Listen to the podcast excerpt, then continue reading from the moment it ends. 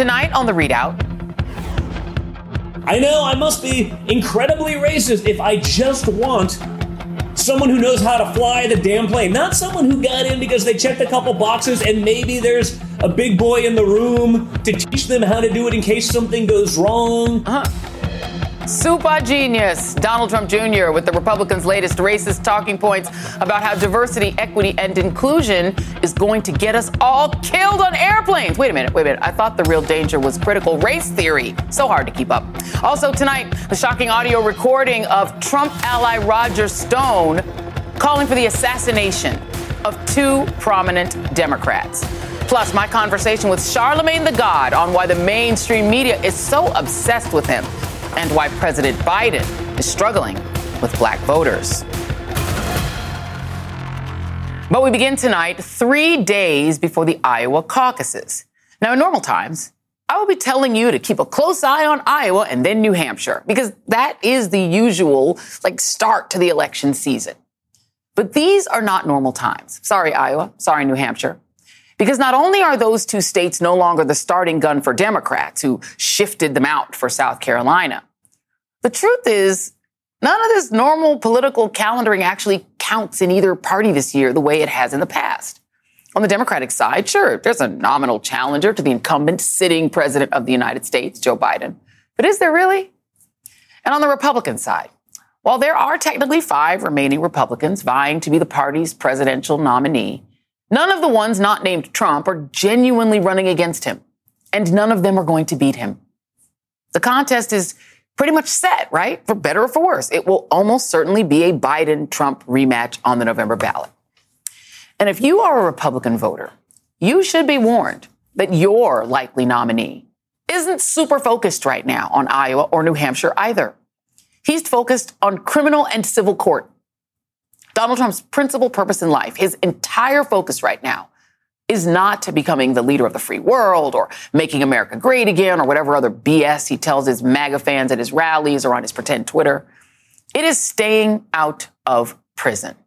That is the purpose of his politics right now. That is the end goal. Sorry if you thought it was making your lives better or safer or more prosperous. I mean, that is what he wants for himself, for sure, along with making sure he can sleep soundly at night without the fear of hearing the clank of a cell door closing behind him. By now, we know how Trump reacts to adversity. Former Republican Congresswoman Liz Cheney shared in her recent memoir how then-Speaker Kevin McCarthy told her the reason he ran down to Mar-a-Lago for that secret rendezvous three weeks after Trump left office was because Trump was really depressed about losing the election and was not eating. When the pandemic hit, he freaked out and lied about whether it was airborne and said the states were on their own and, and no one should wear a mask. And he let a million people die because he just literally couldn't handle the crisis. This is a man who simply cannot handle adversity. He's a spoiled kid who was never told no, and he just doesn't have the range. And so now that he has to face the legal consequences of his own criminal, venal actions, including sneaking classified documents home and lying about the value of his properties and lying to his gullible supporters because he was too embarrassed to admit he lost the election, to sexual abuse and defamation and paying off a porn star, ninety-two counts worth. He has his sights focused on the courts and how he can manipulate the legal system, just like he's manipulated the electoral system, so that he can survive. Becoming a dictator is his last long con, the only way he stays out of prison and keeps from going broke. But lucky for Trump, manipulating the legal system is something he has a lifetime of experience doing. As Politico points out, he has mastered the ability to grind down the legal system to his advantage and now to his political advantage. Quote, he has routinely turned what's obviously peril into what's actively fuel, effectively fuel, taking long rosters of losses and willing them into something like wins. If not in a court of law, then in that of public opinion. It has worked and it continues to work. Trump, after all, was at one of his weakest points politically until the first of his four arraignments last spring. Ever since, his legal jeopardy and his political viability have done little but go up together. Deny, delay, and attack. Always play the victim. Never stop undermining the system. He's not fighting the system. it seems sometimes so much as he's using it. He's fundraising off of it. He's consolidating support because of it. Joining me now is Cornell Belcher, Democratic pollster and strategist and M S N B C political analyst. Kimberly Atkins Storr, Boston Globe columnist, M S N B C political analyst, and co-host of the Sisters in Law podcast. And George Conway, conservative attorney and contributing writer for The Atlantic. Thank you all um, for being here. So, I mean, the, the point being, uh, Cornell, that, you know, Donald Trump should be worried about, you know, going to jail. I mean, he's worried about going to jail. I think that's all he really cares about, honestly, worried about going to jail. He doesn't have to worry about the politics because, as just to quote a couple people, Amanda Carpenter of Project Democracy, Trump has figured out that outlets won't cover his campaign rallies, but they will cover him being in court. So campaign rallies are out, court rants in. Hogan Gidley, who works for Trump, former administration official. If Donald Trump were in Ankeny, Iowa this week, he'd be he'd suck all the oxygen out of the oxygen of the oxygen out of the state and the race. But he has to go into court. He still sucks all the oxygen out of the race and out of the Iowa, right? So Iowa, I mean, I, sorry, Iowa and Hampshire, but they don't matter because Trump doesn't care. All he cares about is going. Well, not going to a certain extent, he's already running a national campaign, and he's running a national campaign from the courts. Uh, which is which is remarkable, but he's actually skipping Iowa and New Hampshire, the first states, because he's actually moved on to running a national campaign and he's running it from the states, and he's not losing a, a bit of support because of it. And what's fascinating to me is is when you watch focus groups and listen to Trump supporters say he's being indicted for us, right? It is it's it's look, whether it be Bush, Obama, Carter, Clinton. His level of support is just different, right? There is something different about his level, his level of support. It is, it is not classically grounded in policy or even ideology, because right. He's certainly not a conservative. No. Uh, so it's, it is different, but he is actually running his campaign now, not from Iowa and New Hampshire for the first states, but from the courts, and he's running a national campaign. Right. I mean, George, I mean, you are conservative, so let me turn to you on yeah. this. I mean, the reality is, you know, Donald Trump is not a politician. He's just a stand-in for people who are mad at the world, right? right? And he somehow managed to convince them that his personal legal peril, he stole those classified documents. He sexually abused E. Jean Carroll. He is the one who lied about the election and got people to commit crimes because they're stupid enough to do it. He did it, but they've somehow he somehow managed to convince all of these millions of people that those are things that are their real problem. Right. I mean, it's a cult. That's what it comes down to. The Republican Party has beyond has, has gone beyond the realm of reason. Reason, facts, none of that matters to the base of the Republican Party. It's just it's just a giant fantasy where Donald Trump is competent and and, and a good person and innocent and picked upon and by everybody else. God. And godly. Mm-hmm. Don't forget. That's if right. If not God himself. That's right. And oh, right, absolutely. And anything that contradicts that view, no matter how factual it is, no matter if it's an indictment, no matter if you hear it on tape, you just change the channel. But what do they get? I mean, can you get into the minds of, what do they well, get? Well, that's what I've been trying to get into the mind. I mean, the, what, I think it's some kind of, of narcissistic desire to be something other than what people are. That people feel, they, they feel put upon because they feel inadequate. He makes them feel like he's part of something bigger. And he sucks them all in. And then when somebody challenges that, they get very, very defensive because they, you know, deep down, part of them really knows that that they've been fooled or they're being conned, and they yeah. can't admit that, which makes them dig even deeper and turn out facts and reality even more. And I that's the stage we've reached where yeah. a large section of the Republican base. And Kimberly, I mean, at the same time, so you've got judges who are trying to, and lawyers and people who are in the system and the, trying to maintain a dignified judicial system with Donald Trump throwing bombs into it at the same time. So there's this, this is a letter from E. Jean Carroll's lawyer. She's already beat him on whether or not he defamed her and whether or not he sexually abused her. He went back in for more, and she's coming back in for more money.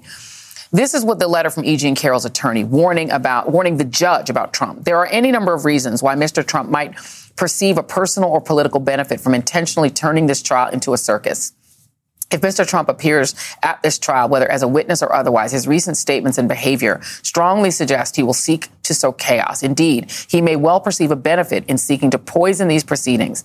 This court should make clear from the outset that Mister Trump is forbidden from engaging in such antics and will suffer consequences if he does so. He can go in and abuse this judge, this woman again, because this is all that matters to him right now. Yeah, I mean, it's all about polarization and grievance for Donald Trump. And he has not been held accountable for anything that he has done up until this point. And so now he's fighting the institutions that are trying to hold him accountable. It's courts, that's uh, just the very electoral process itself, people in Congress who speak out against him, all of those institutions. So now to follow him in the way you're talking about, you also have to be against these institutions. But what I'm really afraid of is that it goes beyond Trump's core that you were talking about. There are people who are Republicans who say they don't want to vote for Trump, who say they think all of these trials are nonsense, that they're politically motivated. They're just trying just, to take him out of the way. That they're just trying to take him out. I'm worried that in the, there might be independents that feel that, that way, too. He's flooding the zone so much with nonsense and misinformation that it's very difficult for people, if you're not an attorney and you're not following everything very closely, to understand what's going on. And that can seem appealing to people. And if the election is close, that's all it's going to need yeah. in order for him to be successful. To what extent is that happening? I think it's happening a great deal. And what you're seeing in the data now is is so it, campaigns now are different from what they were a decade ago or two decades ago. It's harder to break through. It's harder to break through because of the because of all the noise and the social media noise. And you're, what you're finding is, and I know you're going to talk about African-American voters later, but what you're finding is that that African-American voters, particularly younger voters and Hispanic voters, they're tuning out Washington. Right. Because because it's it's all dysfunctional. It's not working. By the way, Republicans do that on purpose. So they tune sure. out Washington. And then how do you reach them? Yeah. Right. There's thousands of ways to try to reach them through media, through, through through through social media. And it's really difficult. It's really difficult to break through. One last quick point on, I think, what what Trump also is showing is is there's there is two different justice systems in America. Oh, yeah, for sure. Because, you know, you look at what's happening, Joy, and it's hard to imagine that Barack Obama's black butt wouldn't be in jail by now. Under if, if this was if, under the jail, if this was going. So I think there's also, we've got to be real clear about this. He's manipulating the system, but he's also manipulating a system that is That that is as a double standard. But he's done it all his life. I mean, this is a guy whose dad didn't pay taxes. He doesn't pay taxes. He breaks the rules and gets away with it. He is like a spoiled kid. He's never been told no. He doesn't even know how to understand I lost an election. He's literally upended the entirety of American politics because he felt embarrassed. That's literally why we're here now. And the thing is, I, it's not clear how to get out of it. Let me just play uh, Johnson, uh, Chris Sununu. Chris Sununu is supposed to be one of the normies. He's supposed to be a normal Republican. This is how committed Republicans are to him, even if he is a convicted felon. Here's Sununu. Even if he's a convicted felon, if he is the Republican nominee, does that mean you're still going to vote for him? Look, I think right now, most of America, it looks like they would they would vote for him because he's winning. He's beating. Biden is so bad that Trump is actually beating Biden in most polls. But what about okay, you, Okay, so Governor? Most of America is right there. Yeah, I'm going to support the Republican nominee. Absolutely. Yeah, like that shouldn't shock anybody.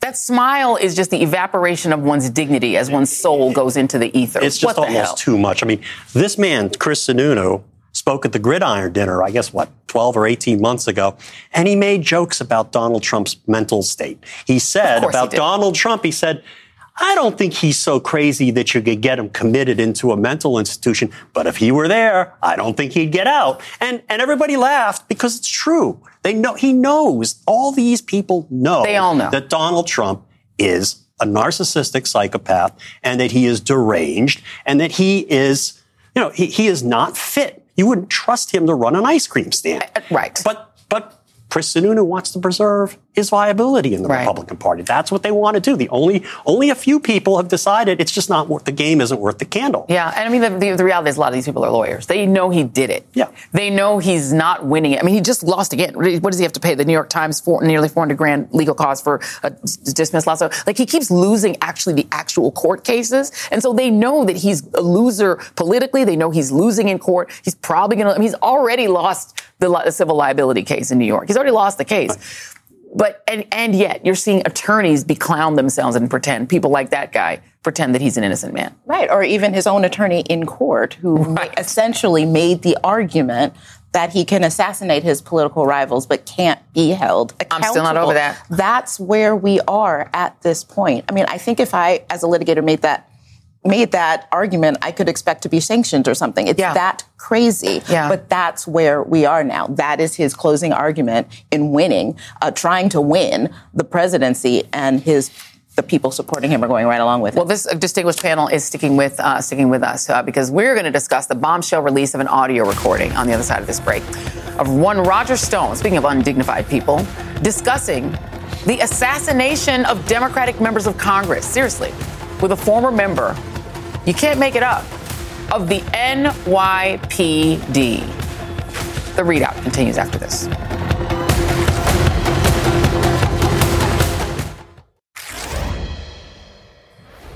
Late today, Mediaite released stunning and disturbing new audio of Trump associate Roger Stone discussing the assassination of Democratic Congressmen Eric Swalwell and Jerry Nadler with an N Y P D cop weeks before the twenty twenty election.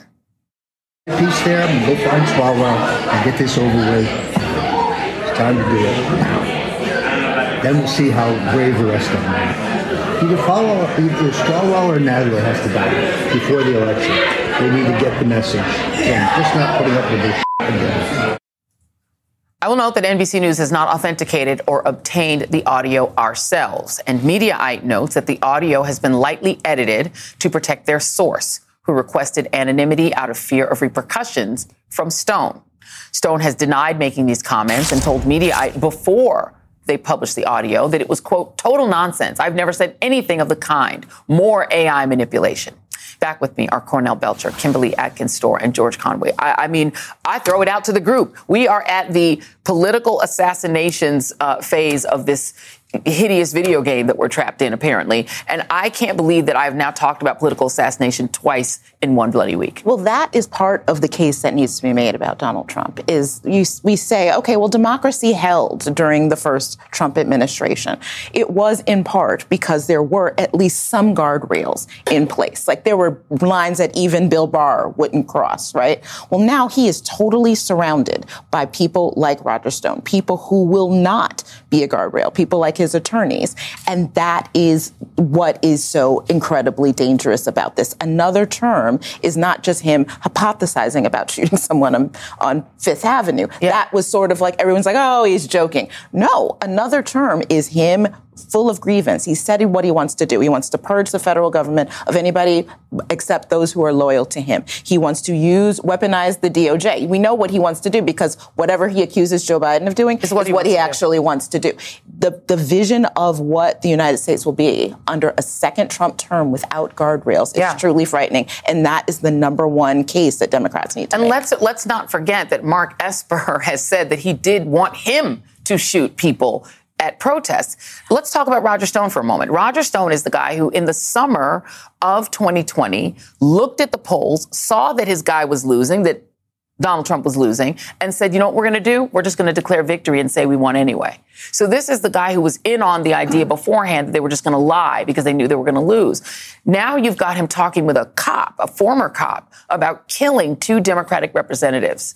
Will there be any fallout from that? Well, I don't know. I mean, I don't know what you can do to, to Roger Stone. I mean, if he's just talking about it, I don't know that it suffices for a conspiracy or anything. You need an agreement to to put somebody in jail. But it just goes to show, I mean, if this is real, I mean, it, it the fact that we can even think it's real tells you a lot about the people who surround Donald Trump. I mean, Donald Trump himself is a man without any moral compass. He's a man without conscience. He's a man without remorse. He's a, a man without empathy.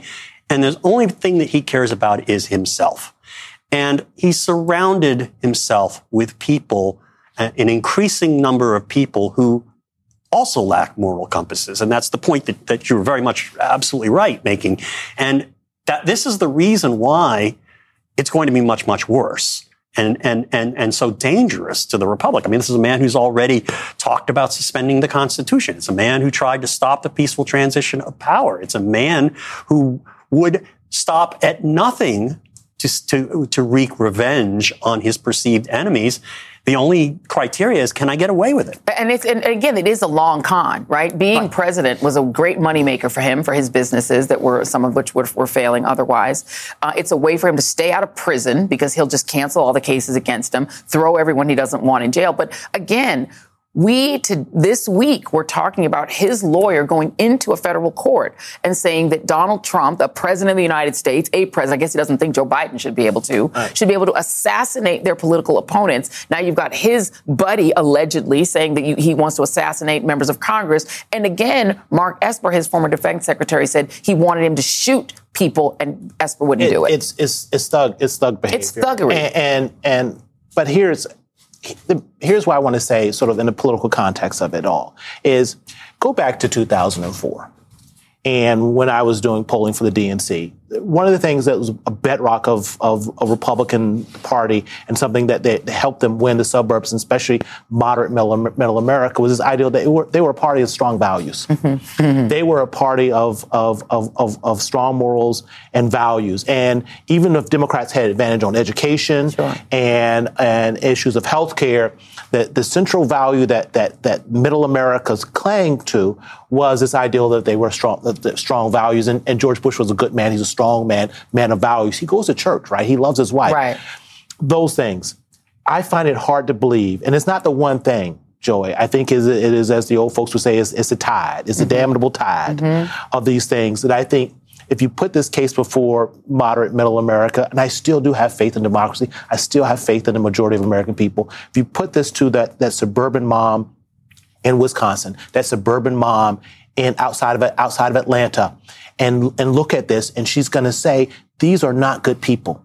These are not the values that I want to instill in, in my children and, and my and my family. And I think that bedrock of voters are going to continue to slowly move toward Uh, Biden and the Democrats because the Republicans have lost it. The thing is, this, you know, we were going to talk a lot, a lot about Bill Ackman today. We didn't get into him as much. And this is the whiny, uh, you know, big time Harvard donor who's apparently now, it turns out, really mad because uh, Claudine Gay wouldn't call him back and do what he told her to do and take his advice. And he's angry because, you know, he tried to take her down for plagiarism. But then his wife, turns out she was plagiarizing Wikipedia. Allegedly, he claims she did not. He denies it. But I mean, it is a sort of party it, that that ethos of rich and whiny, rich and uh, and entitled, rich and aggrieved, and saying, I have the money, but I don't have the respect that I'm due. I'm not getting the respect I deserve. And they and I think Republicans believe that regular people will relate to the rich, whiny people who are mad because a black person got a job. Well, it, they're treating they're treating democracy like a zero-sum game, or the American dream as a zero-sum game. And that's part of Trumpism. That's a core part of Trumpism. They're getting this, and they're taking it away from you. The immigrants are coming here, and they're taking away your safety, your jobs, your this. Black people are getting jobs that they don't deserve, that you ought to, you know. And this is what you rail against. It's just like even um, in, during Obamacare, people, even who would benefit from getting Obamacare, still yeah. opposed it because they didn't want people who weren't them to get this care. Yeah. It's fueling this idea that, uh, you know, I mean, we've all, you know, we, we've we've experienced that. I remember after uh, Jason Blair, the journalist who plagiarized, all of my work as a journalist, a young journalist, got scrutinized, extra scrutinized. People asked why I got a job and somebody else didn't. This is what they want. They want to fuel that grievance yeah. in order to get ahead. And it doesn't matter that there are millionaires and billionaires are the ones that are so aggrieved yeah. and trying to get other and people. And are the ones that are perverted the system for exactly. themselves to lead us right back to where we started. Exactly. They're the ones who don't go to jail when they commit crimes. They're the ones who buy their way out of trouble, and regular people cannot. And it's so odd to me that they would relate to them and not to their fellow regular folks. But we'll see what happens. Our panelists will be back in a little bit because they're going to tell us who won the week. But first, a multinational coalition strikes Houthi targets in Yemen. But questions remain, like, why was this necessary and what did it accomplish? We'll be right back.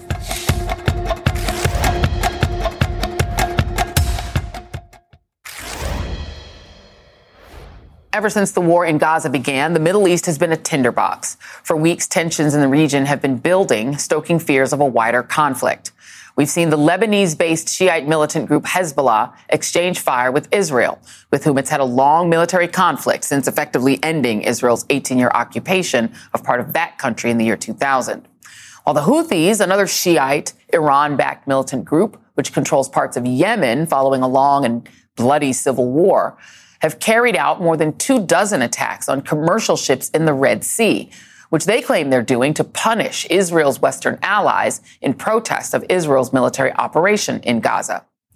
Well, yesterday we saw a dramatic escalation as the U S and the U K launched military strikes against Houthi rebels in Yemen in response to that Red Sea blockade. Now the Houthis are vowing to retaliate.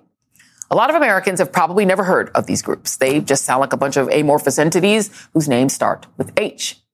But if our government is going to drop bombs on folks, maybe we as citizens should understand why. Why are we bombing these people? Who are they exactly? And why do they have an issue with us? Here to help answer those questions is Brian Katulis, Senior Fellow and Vice President of Policy at the Middle East Institute. All right, who are the Houthis? The Houthis are a group that uh, basically sprung up in the nineteen nineties in opposition to the former president. And they were part of a political process in the early twenty tens. But they have a lot of arms, and they did the sort of thing, if you remember January sixth over here, mm-hmm. they sort of just took over in twenty fifteen. And for almost the past decade or so, they took over key parts of Yemen, but there's been this complicated civil war, multiple yeah. civil wars inside of there. But they're they're pretty extremists. I've met some of their leaders yeah. before, yeah. and they're not the kind of people you'd want to have a beer with, and not because they don't drink alcohol. right. uh, they, they have these, a slogan is death to America, death to Israel, uh, curse to the Jews. Yeah. And they really have this anti imperial, anti-Western, but also uh, in the Middle East, and I go to the Middle East quite a lot for mm-hmm. my job. They're they're against sort of the sense of stability in the region. That's why they're attacking a lot of these uh, uh, ships that are going through the Red yeah. Sea. Yeah. And basically, the Red Sea has been shut down for commercial shipping. That's going to lead to knock-on effects, inflation back here and other yeah. places if it continues. So we're hitting them in part because they've posed a threat. Not just to the, their their own people, we could talk but about that. But an economic threat. Yeah, but also to the region as well. And I don't know if we can put them on a map, just so people can see. I mean, basically, Yemen is at the bottom of of, uh, of Saudi of, of Saudi Arabia, right? Yes. It's right below Saudi Arabia. Yeah. And they don't particularly like the Saudis too much either, right? Because the Saudis uh, supported their opposition in the civil war. Well, in part, they, the Saudis also were targeted by missiles and drones from the Houthis. Now, what's interesting is two, three years ago when President Biden came into office, the, the Saudis weren't happy that President Biden delisted the Houthis as a terrorist organization.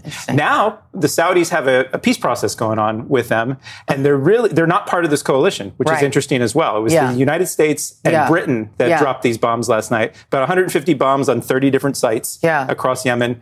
But nominally, the Saudis and many of the countries in the Middle East aren't part of this because they're they're trying to keep things sort of quiet on their peace process. It's very, very interesting because at one point there was this peace process that was supposed to involve the Saudis, like normalization with Israel. Yeah, but yeah. now I noted, I noticed the other day that Sa- the Saudi Arabia signed on, in a sense, with South Africa's genocide claims. Right. And now they're taking that side. They're, they, and it is interesting that it was an African nation that launched it, uh, South Africa. Yeah. The Saudis and the Turks are with them. Right. Um, and of course, it's Germany, Canada, the United States, et cetera, that are with Israel. What have you made of this trial that is taking place it's, right now? It's both important, but also kind of a sideshow. I used to live in the West Bank and Gaza Strip, and mm-hmm. it's important because it's uh, it's put in front and center the, the plight of innocent Palestinian civilians.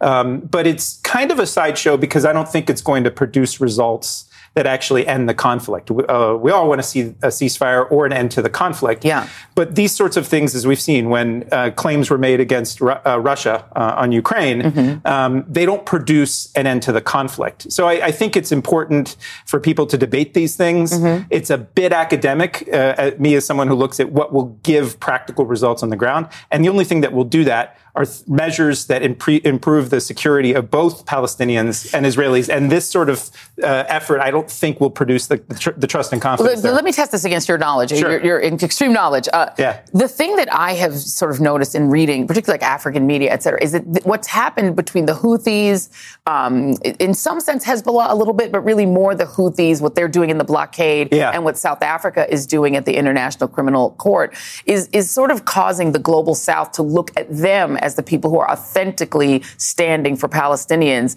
And they are looking at the West in much more sort of you're not with us, you're an enemy kind of terms, right? There's, there's a sliding away from the West and looking more toward these groups, right. that, these militant groups that feel like they're standing up for Palestine. Right, Joy, and that's a really important observation because I would add to that list countries like China. Yes. And China yes. at the U N and in these forums, and I wouldn't be surprised when you look at the propaganda and the recent news that China's actually back, backing not, not only anti-Israel, but anti-Semitic yeah. Yeah. propaganda. And Russia, too. And Russia as well. It's part of this complicated new geopolitics. Yes. So oftentimes when when we see things like this. People with good faith views that they yeah. think they want to protect civilians in, in Gaza. Yeah. But sometimes there are other forces that are just trying to undercut American or European or Israel's view. And it's a clash of different ideologies. Yeah. And quite often some of those clashes are, are being conducted by those who are behind the scenes, it, like it is China. Very interesting. Yeah. yeah. The, the bigger picture is something people lose uh, sight of. Brian Katulis, thank you very much. Great, thank you. Uh, coming up, I spoke with Leonard, with Leonard McKelvey, a k a. Charlamagne Tha God,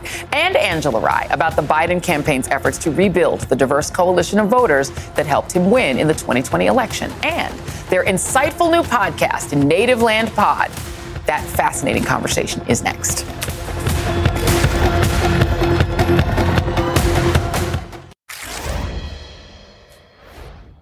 The Democratic Party is a diverse coalition of voters, with a large part of that coalition being black voters. If President Biden wants to win re-election, he has to make sure that every member of that coalition feels motivated to get out and vote.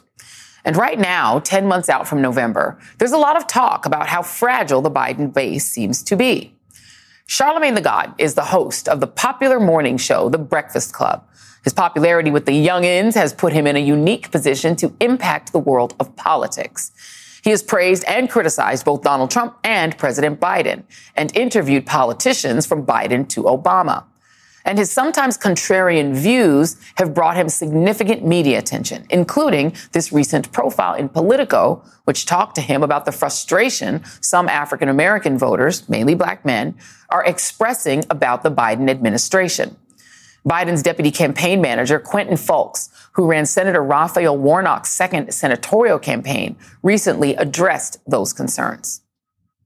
I know that it's not possible for a Democrat to be elected president of the United States without winning the African-American vote, and therefore our focus is going to be on making sure that we have those voters, that they know that we want to continue to earn their continued support or work to earn their continued support, um, and so that's where our focus is. But look, we've come out of the gate swinging. The other notion that I don't like when it comes to the African-American community is that it's black men versus uh, black women, um, and I'm also not going to let that take hold in this campaign. Charlamagne's new venture with politics and culture analyst, political strategist, and my friend, Angela Rye, and friend of the show, is aiming to give voice to the rising majority in America, which is who Biden needs to listen to if he needs to, if he wants to win. Their new podcast, Native Land Pod, launched this week on iHeart Podcasts and Reasoned Choice Media, which was co-founded by Charlamagne, Angela, and Angela Rye is the co-host. I recently spoke to both of them, and I began by asking Charlamagne why the mainstream media, and particularly Fox, seems to be so obsessed with him these days. I know what they're doing. They're, they're using me and the things that I, I say about President Biden administration to say, see, look, black people are totally, you know, fed up with Biden and his administration. I don't speak for all black people. Black, black people are not monolithic. My name is Leonard McKelvey. They call me Charlamagne Tha God from Mount Corner, South Carolina. I speak for me and my perspective. Yeah. That's who it. Is your audience? Tell me the demo of your audience. Who are they? I mean, it varies, right? Because I'm forty-five years old now. So, you know, we've been number one, eighteen to thirty-four the last few months, but we've also been in number two, twenty-five to fifty-four. Yeah. So I think my audience is just a diverse group of people, like, you know, black, white, brown. Like, yeah. I, I don't think it's just uh, the youth, like like some people may think. But, you know, Angela, I mean, there is this whole conversation about are black people pulling away from the Democratic Party. I mean, the numbers don't necessarily show it. Let's just put these numbers up. This is ages eighteen to thirty-four overall.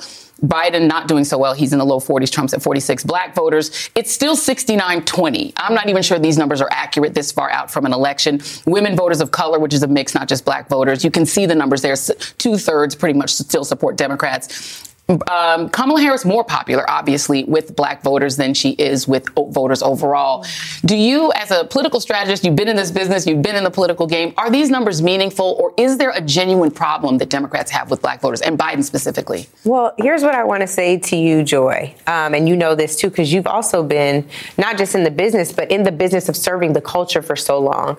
I have been in meeting after meeting, both on the Hill and off the Hill, with the party mm-hmm. about their failure to reach their base, their most faithful base. For years. This is not new information. I don't know why we're surprised. I don't know why folks are. They said, I'm not holding them accountable on segments with them and all of that. Leonard is not saying anything different than what I've heard members, including the past chairs of the Congressional Black Caucus, right. say to the party. They're saying you're not investing enough in our community. Find the lie. Jamie Harrison will tell you that that is indeed the case, that they right. are working on it to change it. So why are we upset when people are pointing out the facts? The facts are enough black consultants aren't hired.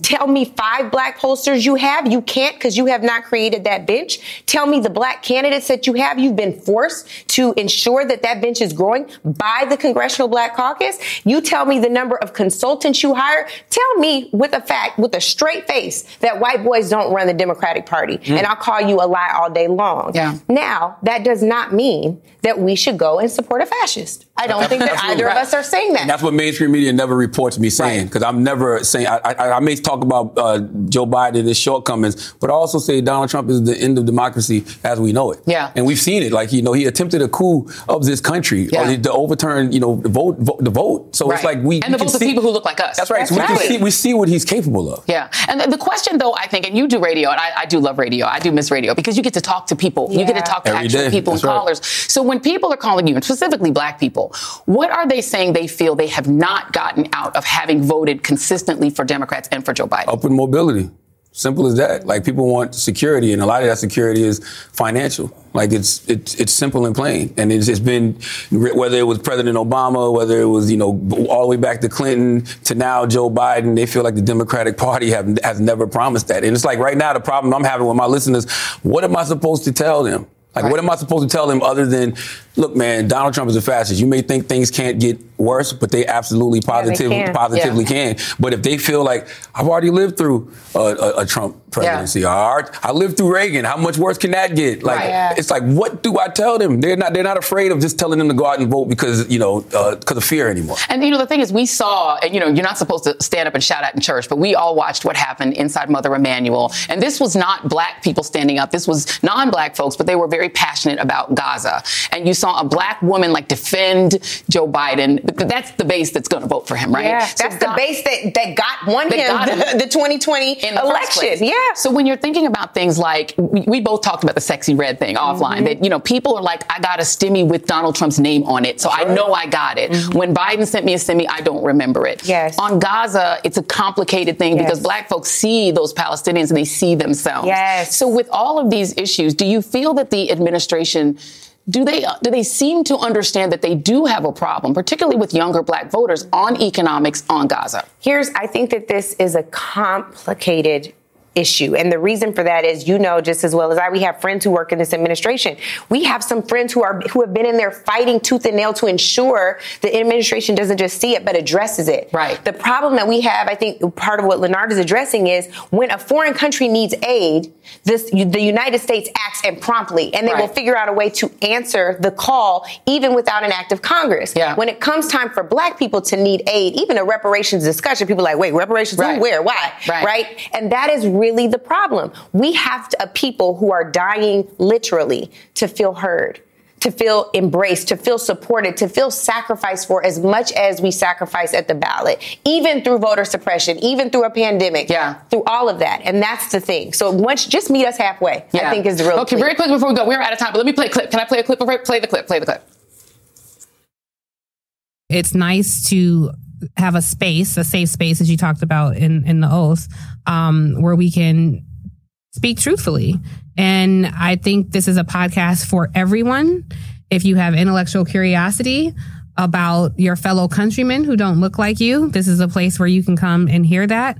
Very quickly, that name and that voice should sound familiar. Yeah. Tiffany Cross. Tiffany Cross. Tiffany Cross. Yeah. Tiffany Cross. Quickly, tell us about Native Land Pod. Native Land Pod is a project from Reason Choice Media, which we co-created with our good friend Chris Morrow. That's right. Native Land Pod, first episode dropped today. Yes. People are loving it. It's me, Andrew Gillum, and Tiffany Cross. I love every I Thursday. Heart Radio, our longtime yes. business partners. Enjoy. Thank you. Listen, enjoy. You are you something else. You are. I'm going to support my friends, and I, I love it. Don't play. We love so it. Excited about Native Land Pod. I will be listening. Uh, Charlamagne Tha God, Angela Rye. Thank you both very Thank much. You, Top three downloads on Apple. Top three. Up next, every week needs a winner. Our panelists, Cornell, Kimberly, and George, they come on back with their picks for Who Won the Week. After this quick break, stay with us. Top three. All right, everyone, we made it to the end of another week, which means it is time to play our favorite game. Ah, yes, who won the week? Back with me are Cornell Belcher, Kimberly Atkins Storr, and George Conway. Where to go, where to go, where to go? I'm going to go to my right. Cornell, who won the week? Hunter Biden won the week. Pardon? He he went into the lines that House Republicans have been calling him out, calling him out. So he's called out their B S and showed up at their committee hearing. And it you know is. What happened? They lost their minds. They were not prepared for him to show him. up yeah. and actually sit there and be ready to take their questions because they don't want actually an open, fair conversation with Hunter Biden. He won the week when he showed up and called their Firm bluff. But fair. I, that's a good answer. Thank you. Uh, that's a quality answer, uh, Kimberly. Uh, how do you beat that? Who won the week? Well, very relatedly, I think the uh, gentle lady from Texas, Congresswoman Jasmine Crockett, won the week when she not uh, during that hearing schooled uh, not only Republicans about what priv- what white privilege is and is not, but gave a constitutional lesson yeah. that uh, any law school would have been. Pr- I, I did, I, that was a better lesson than I got when I went to law school in con law class. She really delivered. So she won. Absolutely. All right. That was a good answer and related. I like that there's a theme. I don't know if you're going to stick with the theme, George, but uh, I. Another I, lawyer, another female lawyer. Yes. All right. There you go. Who won the week? Um, Judge Florence Pan of the United States Court of Appeals for the District of Columbia Circuit, who basically took apart Trump's lawyer and mercilessly destroyed his argument. I'm proud to say that I I met her, first met her thirty years ago. I was assigned by my law firm to recruit her. Okay. And for the sake, for the good of, good of the Republic, I failed.